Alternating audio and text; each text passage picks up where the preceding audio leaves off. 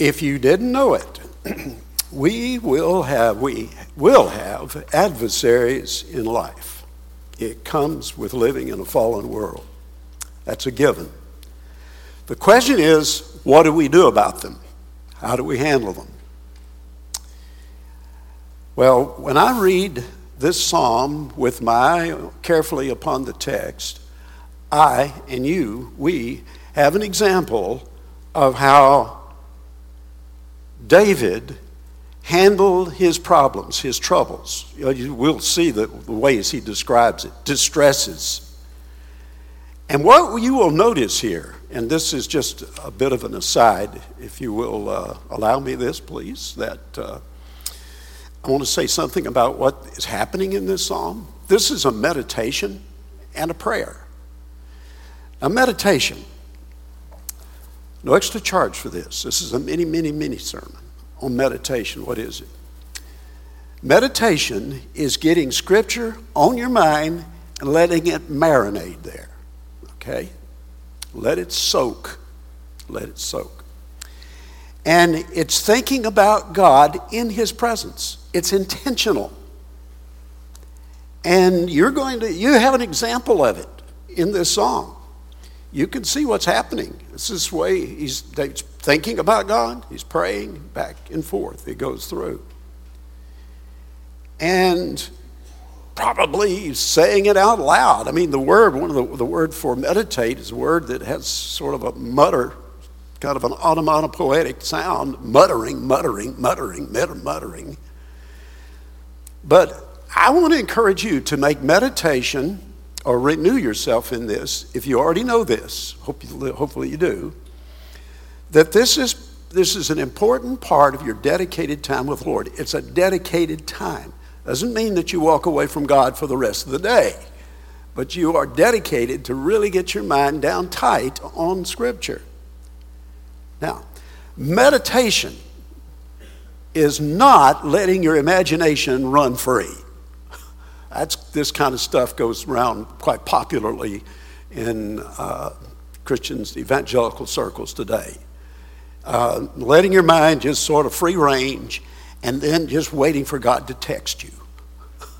Oh, God texted me this morning. I got it right from Him. You already have it in His Word. The thing is to meditate and lock in on it and see what He's saying. Now, that takes some work, takes some effort, but there are rewards. And meditation, I'll say this, and we'll get back to Psalm 25. Meditation, it's a discipline, it has to be worked at. Plan a time. Have a, have a, a, a, method. Nothing wrong with method. God uses methods, He uses habits, He uses these things. So, as we draw near to Him, as we seek to get His mind about our troubles, now that, that right there ought to be enough to push us. Everybody here, you've got troubles. I've got troubles. We won't share all those troubles, but we've got them. And here's this psalm now in front of us. Now, one other thing. This is, you know what David's doing in this song? We went over this for those of you who weren't here. I won't repeat all that introductory material, but this part's worth just visiting again a little bit. David's singing the blues. Do you know that the lament psalms were the blues? Biblical blues. And what's going on in blues songs? They're songs of sorrow. They are songs that, uh, well, I was speaking with a friend earlier, uh, right before the service, about her growing up time. Did she like the blues? And we got to talking, and I, I just happened to have, I got re interested in this again about Muddy Waters. You white folks probably don't know who that is. But, uh, muddy waters, it's, it's, it's not a hydrological uh, explanation, it's singing the blues. And this is, the, this is the music that the children of disappointment sang. This is why, quite frankly, many of the uh, Negro spirituals were what? Roll on Jordan. Uh, Nobody knows the troubles I had. I think probably a lot of times white folks think that, yes, I know, I really have a hard time balancing my checkbook sometimes and so forth. But there is a legacy, there is a remembrance of a generation of forebears who went through slavery and sang these songs, hopefully. Now, with this distinction, now this is another mini, mini, mini sermon. Lament psalms, unlike blues, so many of the blues, not all, uh, lament psalms function for Israel because look what happened with them. Israel, 400 years in slavery. Then they go out into the wilderness. That was no picnic. That was no 40 year stroll in the park. Difficulties. And then Israel, she got herself in trouble. She just couldn't get it through her thick head. You know, if you obey God, things are going to be better for you. And so you find so much, that's why 50 of the 150 Psalms are lament Psalms. And many are community, what are called community lament Psalms. It's everybody singing the blues. Actually, that comes out in this Psalm. It just hit me again as I looked at, well, I won't tell you where, but it comes out for singing the blues together.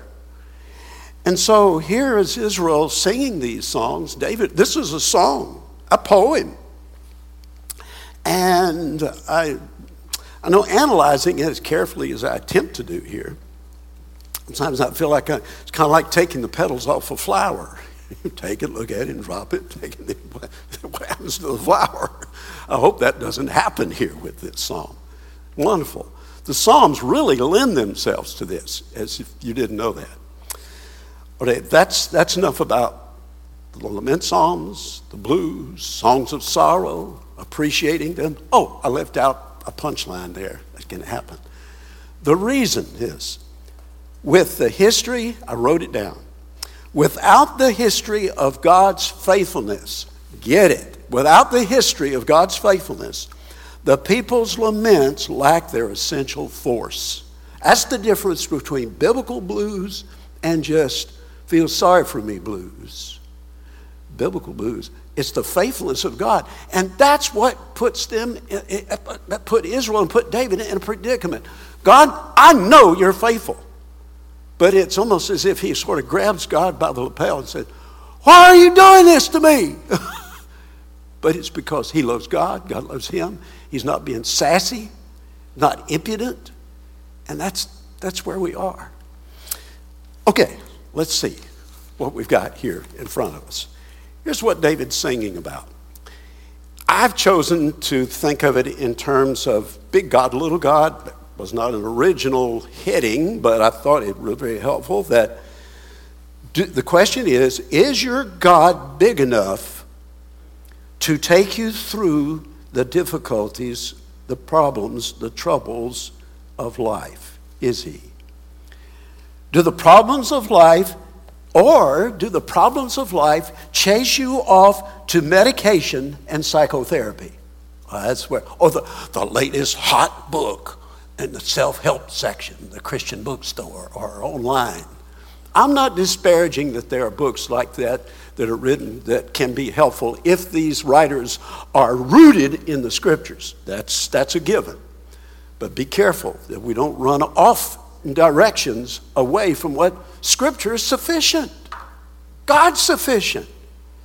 And that's what we have before us. Now, what are the circumstances of David? No need to go through them. He was in trouble all his life. And he didn't live a charmed life. I guess uh, you could say yeah, he was good looking, he was a poet, he was a warrior, he's kind of a renaissance man. He had it all. But let me tell you, David had his troubles, a lot of them. He brought some of them on himself. We'll go through that. Now, so that you might, let me, let me put it, I've got this frame I want to put around this psalm, again, knowingly so. I've said, we, we're people who have our problems, our troubles. Think of it this way. Let's leap over into the Gospels. Just, you don't need to turn there, but just go over to the Gospels. What did Jesus face during his life? It was not smooth sailing. He had troubles all along the way. Was his God big enough? Absolutely. He was constantly on speaking terms with the Heavenly Father. Jesus was God. But he has subordinated his, himself to the, to the Father in the work of redemption on this earth. The religious establishment, they hated his message. What was his message? Why did they get so, why did they want to kill him? Because it was one of, if I may, it was grace alone and faith alone. You don't get there by doing all these deeds, and this genuflexing and alms and phylactery on the forehead and observing the Sabbath uh, down to uh, you know meticulous micro detail. They hated him. The religious people hated him. He got pushed back from them constantly. They accused him of blasphemy, and then they finally they killed him. then there was the political class. What did they think? Oh, the pompous politicians. They wanted no part of it. You track it. Jesus was merely a political outlier at best. What was more important to them? Power. Power. Is he threatening our power? If they deemed that he was not, then okay, you, you take care of it. And then there was the intellectual class. Well, Jesus, he didn't travel to Athens, Greece. But I will tell you what, the Apostle Paul did, he went with the message of Jesus to Athens, and you get it in Acts 17.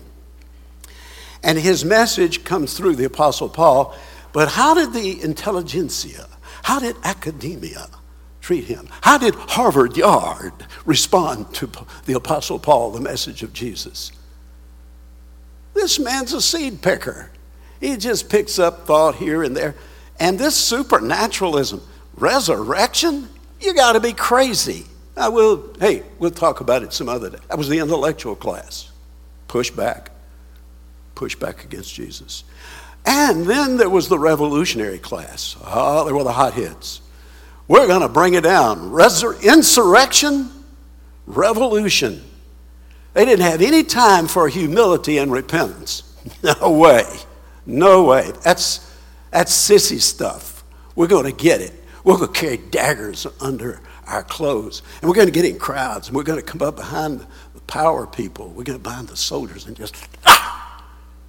And what are we going to do to stir up anger and riots and hatred and overthrowing the Roman government?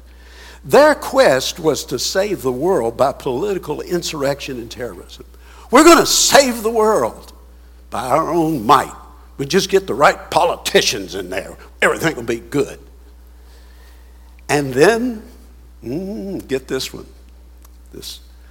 We were Jesus' enemies. Well, you say, I wasn't there. I'd been, I'd have been courteous to him. I'd have hung on every word. Really? For if while we were enemies, we were reconciled to God by the death of his Son, much more now that we are reconciled, we shall be saved by his life. Romans 5.10. We were his enemies. And you know what he did? What did he did? He died for us. Thank you, Lord. Died for us. Now here's where we go. We have three movements through this psalm. We've seen the first two. The question is Is your God big enough to help you with your enemies? We've got plenty of them. Do I need to rehearse those? No. And secondly, we saw the movement in this psalm Is your God big enough to guide you? David is very much interested in being guided, being taught, and going along the path, the right paths. That's, you can see that theme work its way through this psalm because he wants, guide me in paths of right, Psalm 23, guide me in paths of righteousness for your name's sake. I want to make the right decisions. I want to, I want to say the right things. This is where we've come.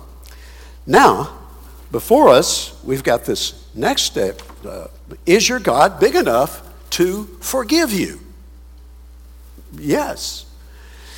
Uh, that might be a little surprise, but when you read the psalm carefully, you, you can you want to look at it, and I'll, I'll show you just a, a, couple of places. We, we have to treat this is not like Paul's letter to the Romans and to the Galatians where you can just follow this uh, legal map and walk right through what's happening in the courtroom. This is David, it's meditation, it's prayer, it's emotion, he's thinking, he's, he's, he says this. Uh, look at verses uh, 6 and 7. Remember your mercy, O Lord, and your steadfast love, for they have been from of old. Remember not the sins of my youth or my transgressions. According to your steadfast love, remember me. Get that? Remember, remember, remember.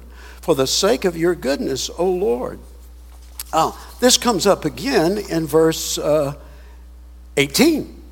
Consider my affliction and my trouble and forgive all my sins. What's going on here? I, that's quite frankly, when I first went through this psalm many years ago, I thought, why, is in, why does he seem to be uh, a little off balance or confused about, uh, he said, I need forgiveness. What, what did he do? What did he do? We're familiar with Psalm 32 and Psalm 51, where those were Psalms written in the context of David's adultery, but you don't get the kind of language and even the degree of fervency in specifics here that you do in those two Psalms. So the interpreter is saying, What is this? What did he do? Let's, let's track it a little bit. This will help us, really, a big help. But he is conscious of his spiritual failure. We know that. Why did his, the psalmist sense his need for forgiveness? And I've pointed you to a couple of verses that underscore that. And I think uh, for a couple of reasons. I think, first of all, as you grow older, let's start there, because David is older. He's talking about his youth here. He's looking back. As we grow older, and as we grow older in the faith, older and, and been believers for a while, we come to know ourselves better than we did when we were young. Does anybody want to argue that point? if you do, you may well think you may still be an emotional teenager. that we tend to become more uh, uh, focused more alert. And when we were young, what was it about the fact that we were young? I can reminisce, you can reminisce. It's not necessarily pleasurable. And I, I got to doing this the other day, and I was getting a little mildly depressed. I was converted when I was 14. But listen, coming out of the starting blocks, I look back there, here's what happens we get wrapped up in ourselves in our youth. We're proud, we're self sufficient. I, can do anything. I can jump in, I can swim across that lake. oh, really? We read what happens there in the papers. Um, we're thinking about clothes. Uh, we never stop thinking about clothes, but when you're Am I going to fit in? I, the last thing I'd want to do would be to go to school and be wearing something that's out of keeping with what everybody else is wearing. So you got that peer pressure that is incredibly fierce in those years. Hair, looks. How do I look in this mirror? Comparing yourself. And social media is really taking this off the charts because people post these things, their best pictures, poses, you know. Don't I look good? Could you write and say, We like the way you look, you really look good? And uh, so you, those things can kind of stir us up in impressions, temptations. All right, I'm not putting down being young and being a teen. I mean, that's, thank God, there's a lot that goes with it that's good.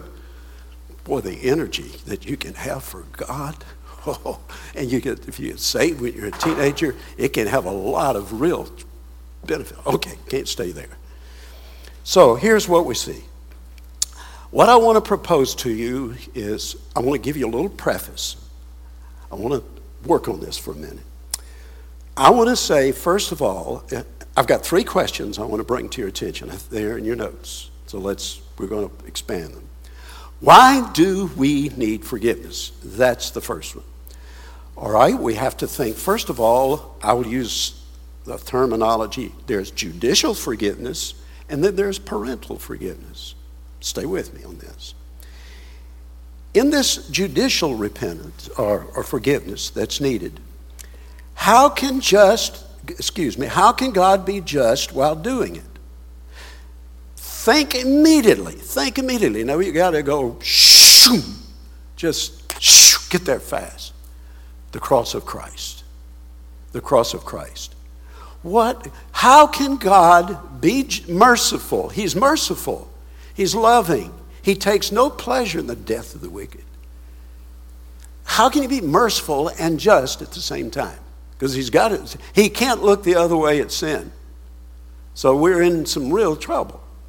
But what happened? The Christology 101. Jesus came and bore our sins wasn't guilty, perfect life, perfect life. And he lived this perfect life, and yet he went and bore our punishment on the cross, and his death satisfied the justice of God. And by faith in Christ, in him alone, then God's mercy is free to flow. You're his, forgiven.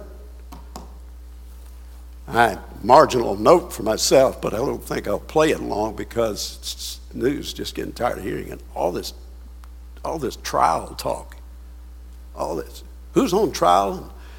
You know, if I, if I hear any more about Hunter Biden's laptop and uh, Biden and Trump and their legal problems and this, that, and the other, it was enough, enough, enough. Okay, but there's a lesson to be learned here.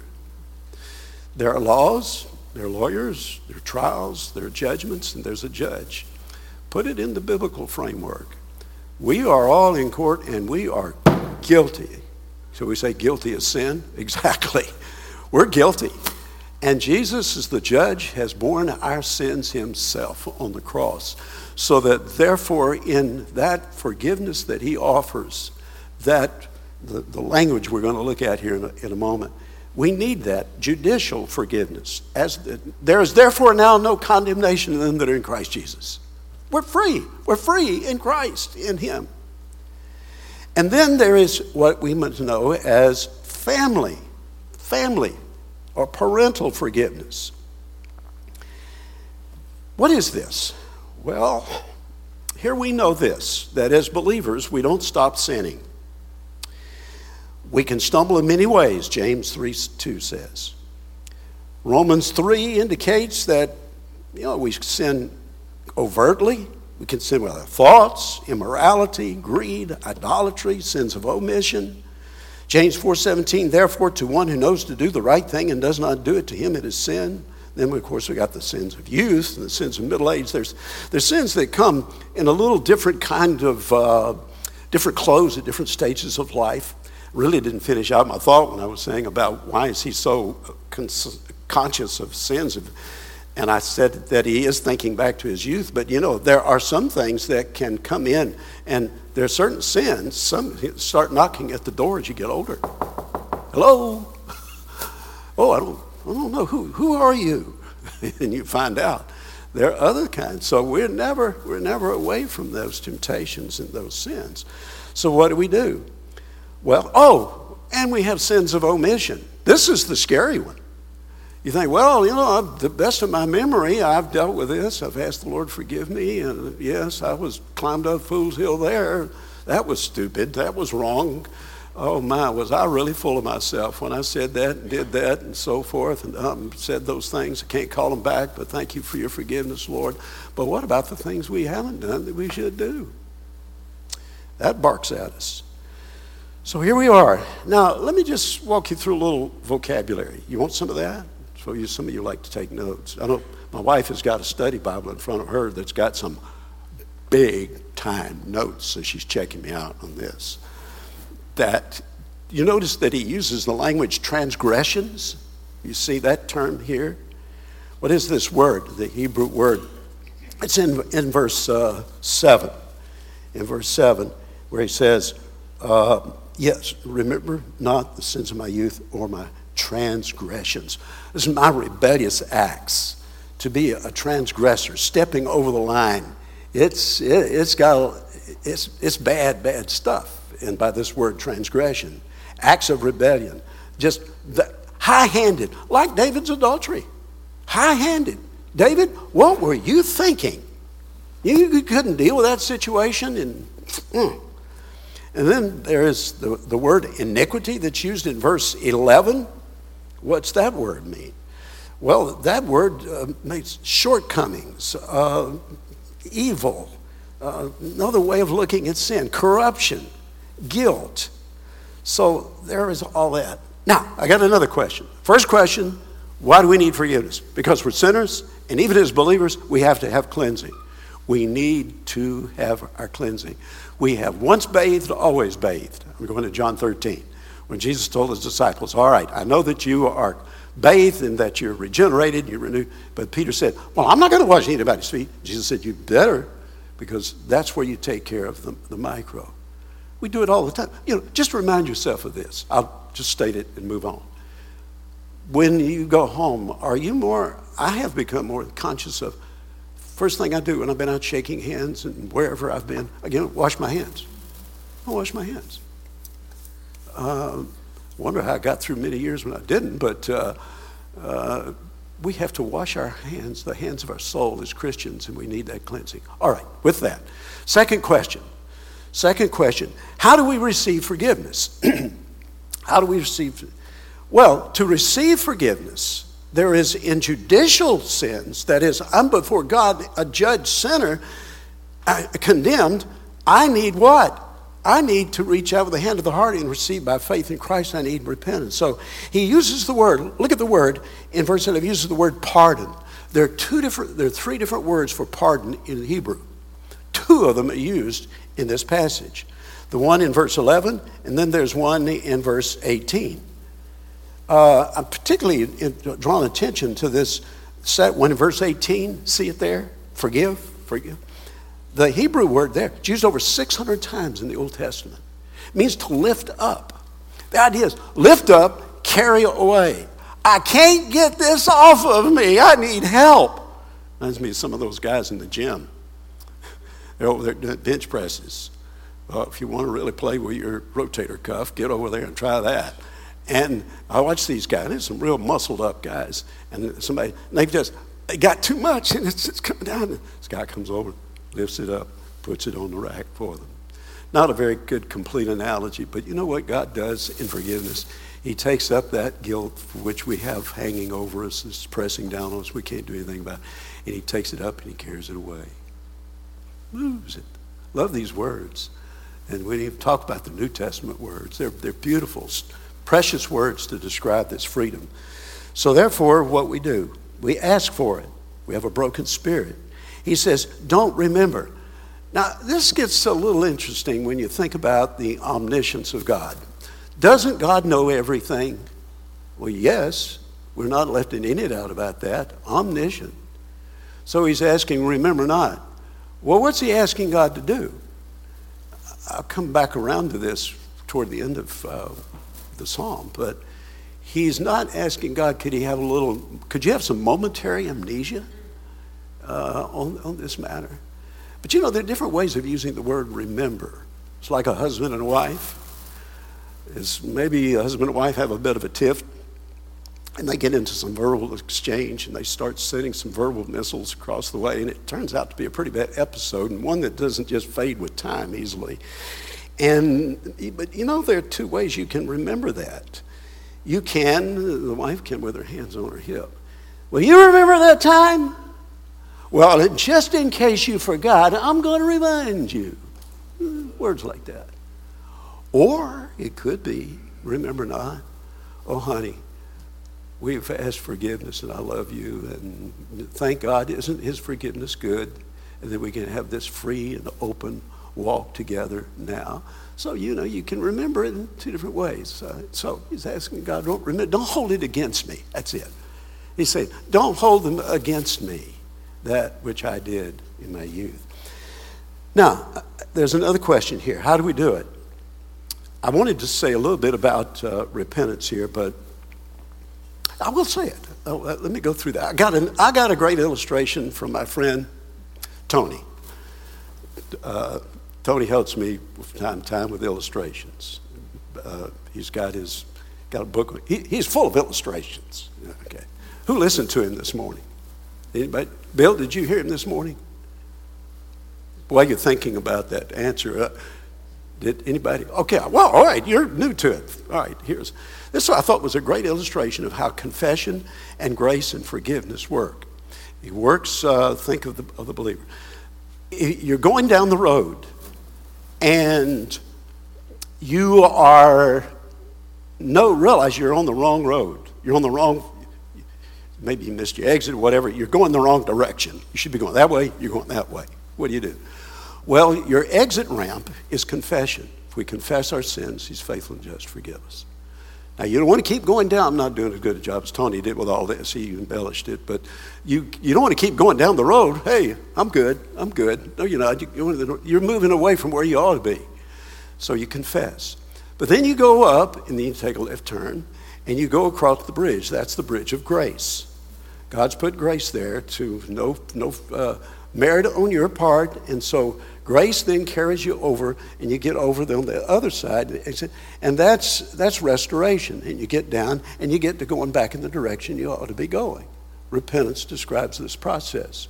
And you get turned around, and you get where you ought to be. And that ought to go happen in our daily lives as believers. And this is what he's saying. All right. Let's answer this one other question here.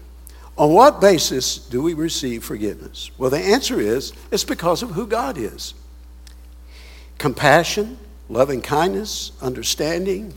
Psalm 103, verse 13. As a father has compassion on his children, so the Lord has compassion on those who fear him. Goodness. Now, when he mentions goodness, do you see that uh, terminology? It's in verse, uh, where, where is it? Verse 8. See that? Good and upright is the Lord. There's a lot more hanging on that than you might read if you just breeze right by it. Because the way he uses the Hebrew word tov, good, it's bigger than the way we use it. We've kind of uh, dumbed it down. We can say trite little things like, how you doing? Hey, I'm good.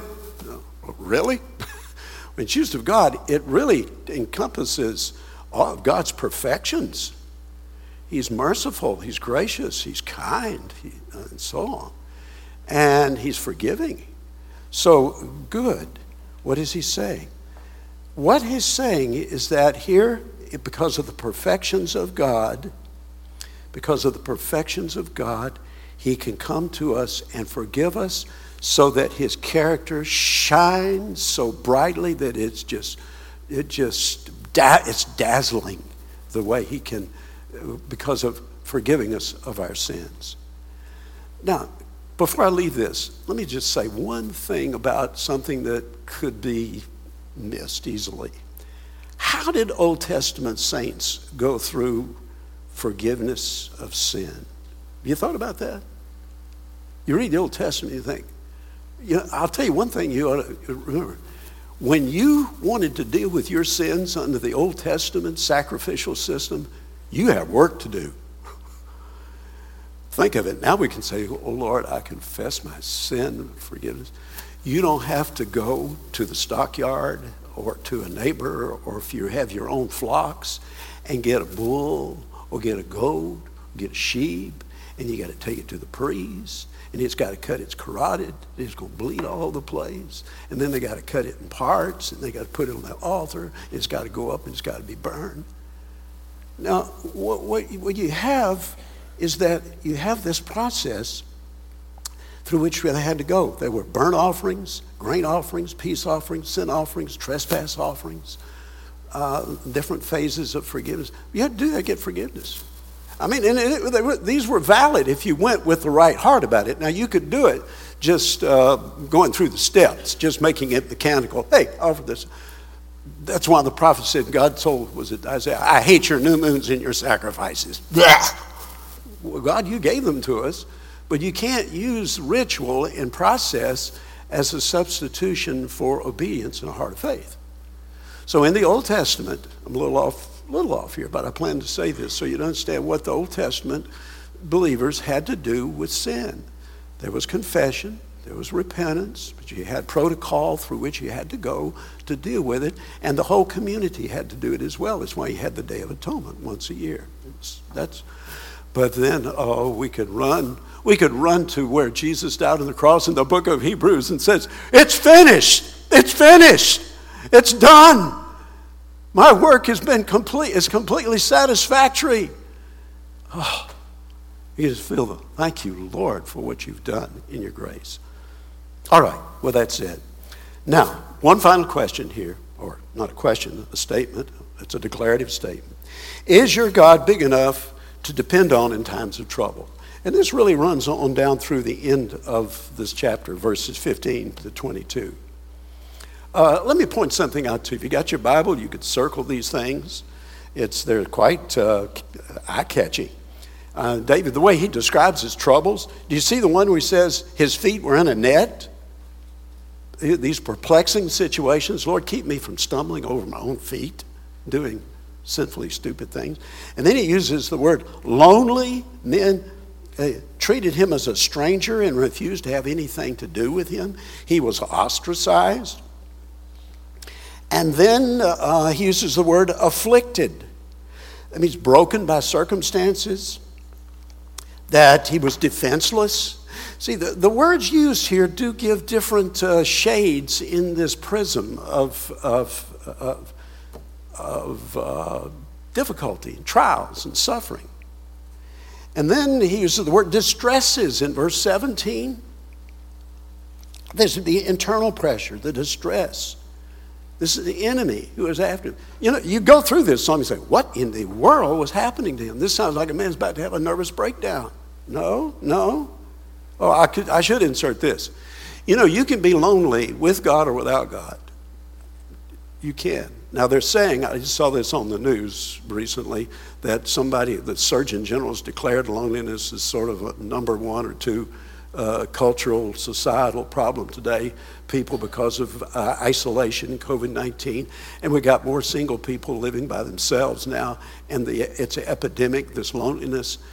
And I, th- I said, wondered, do I get lonely? Do you, do you get lonely? You're thinking, well, does that mean I got to have people around me all the time? Every day, a party of some kind? Or just talk endlessly on the phone? All right, I'm, I'm probably opening up more than we can treat at the moment, but I will say this. You can be lonely with God or without God. And there is a sanctified kind of loneliness, aloneness, being with God. All right, I hope I've not troubled you with that, but I will move on to what he says. He's got trouble, verses 18, verse 18, that's pain, misery. And so David's life was just filled with enemies. People wanted his life, wanted to destroy his reputation, didn't like him.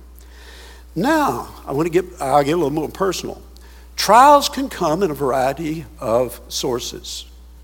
Just want to unpack this thing, make sure we're doing, um, doing do justice to what David is going through here. I have not forgotten the fact that his enemies, that oppression of his enemies, it has stirred up a lot of things. It stirs the pot. But here, we can create our own problems. I have to convince you of that. We can make, to give you a little reviews if we needed it, but I will.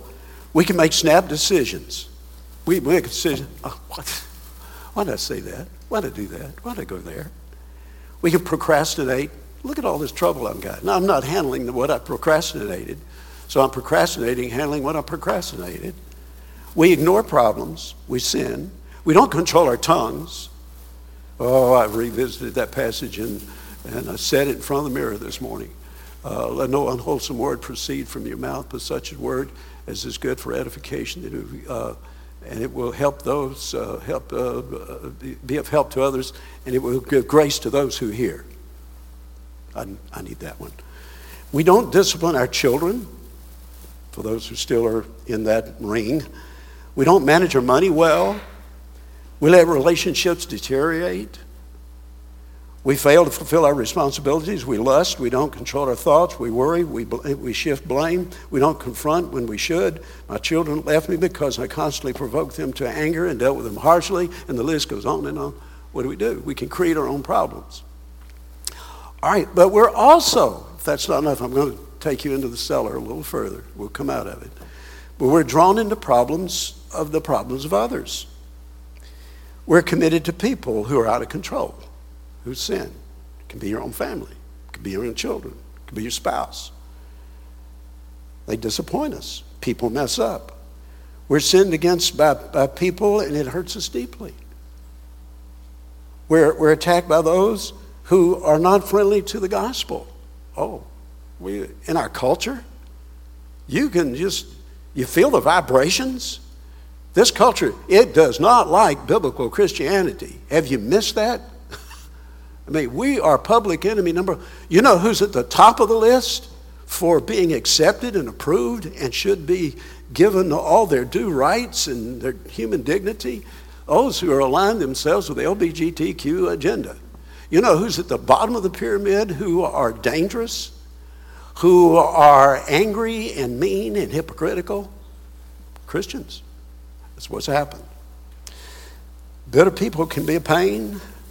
Oh, Adam, he's the cause of this suffering. Adam, what were you thinking?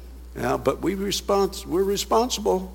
We, sh- we sin. When he sinned, we all sin. It's the curse of creation and so forth. And Satan delights. Oh, talk about the master architect for our destruction in this life as much as he can get away with. Satan delights in sending pain to God's people. Peter said it, look out. He goes around as a roaring lion seeking who may devour. You think of that the next time you watch a movie and you see the lion roaring as it becomes before the movie comes on. All right, just think. All right, you know, it reminds me that Satan goes about as a roaring lion. He'd love nothing better than to have me for lunch. What's he doing in your life to have you for lunch? All right, so what do we do when we're crushed, when we're in pain, and we have troubles? All right, we're in the right place. We're in Psalm 25. First of all, we turn to God. That's humility. He uses this term. David humbled himself. To thee, O Lord, I lift up my soul. Turn to me, bring me out, look upon me, guard. Cry out to God. Prayer, go to God. Staying in a praying mood. He said, My eyes are continually toward the, toward the Lord. See, you see what he's working on in this psalm? He doesn't stay in the pits. He doesn't stay there in that cellar. Not at all. And so he knows himself, but to turn to God in humility. And you can pull me out. And then you approach God as a person.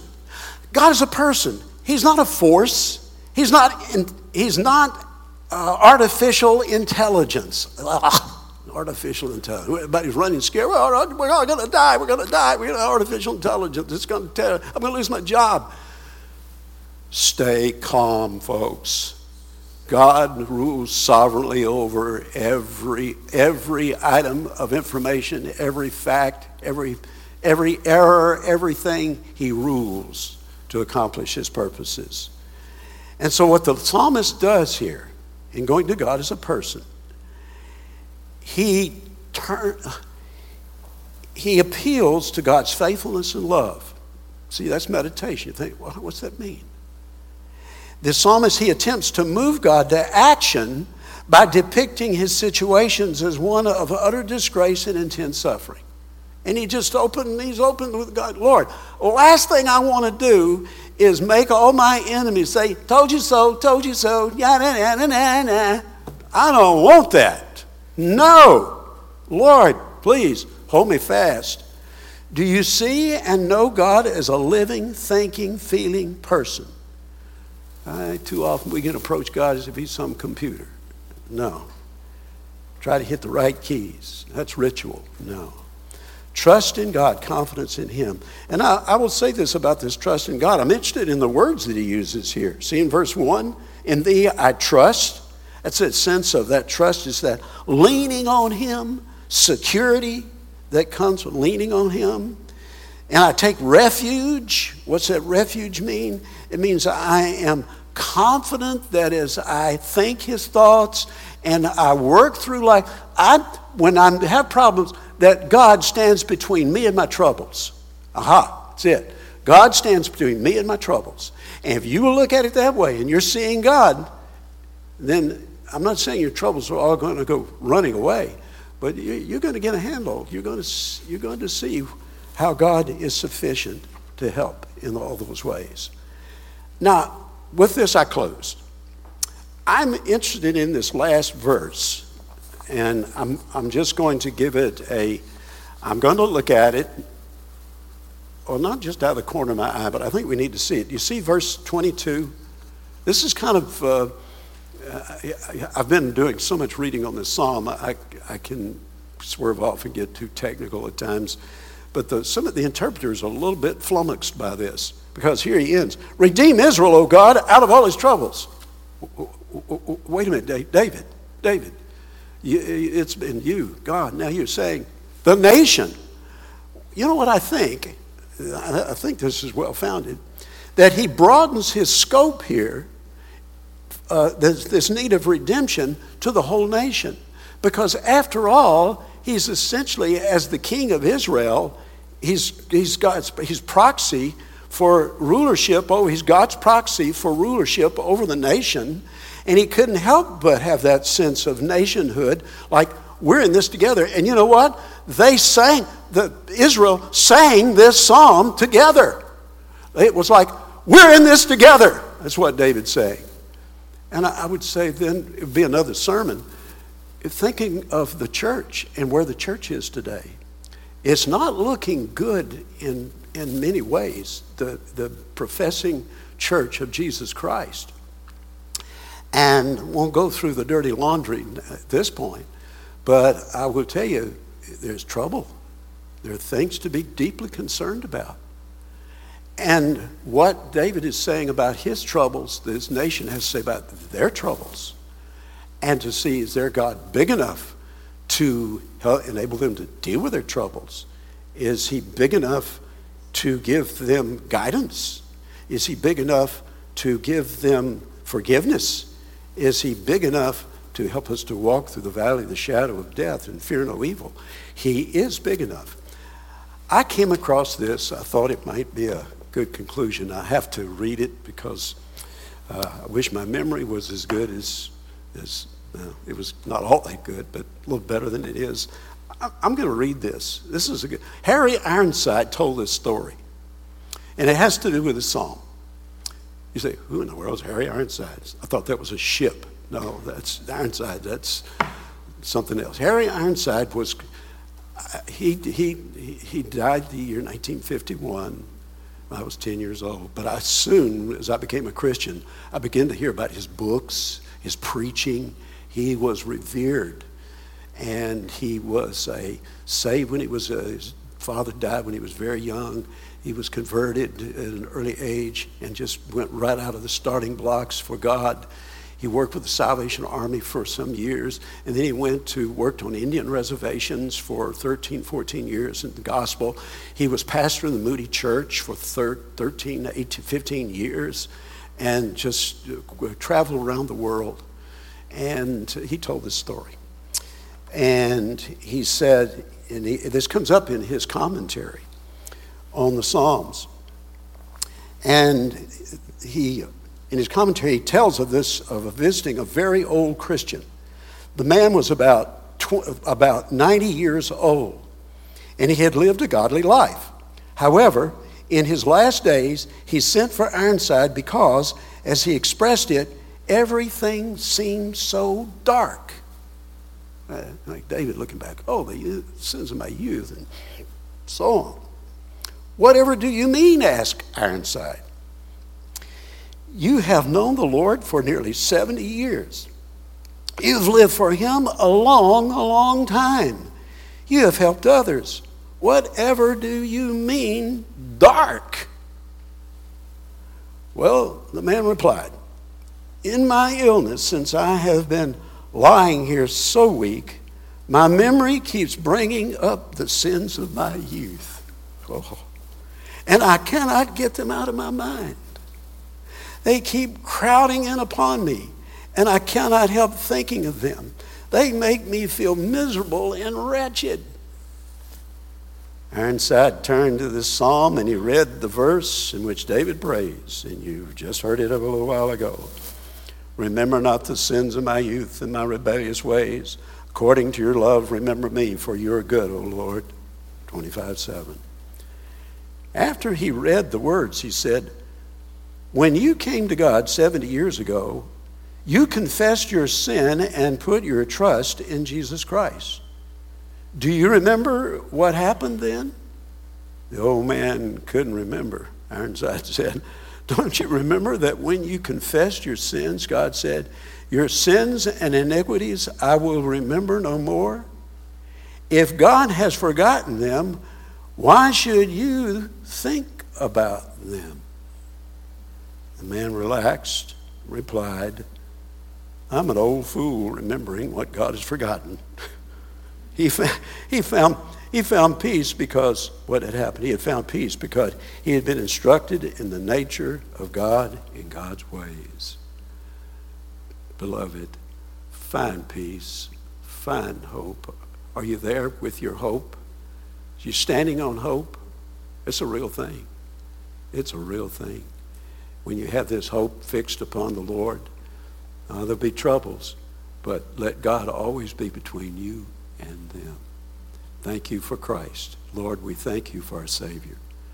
Thank you for Christ on that cross, taking those blows. And Lord, oh, now we're going to worship you at this table, thanking you for that sacrifice that's all sufficient. Thank you in Christ's name. Amen. Amen.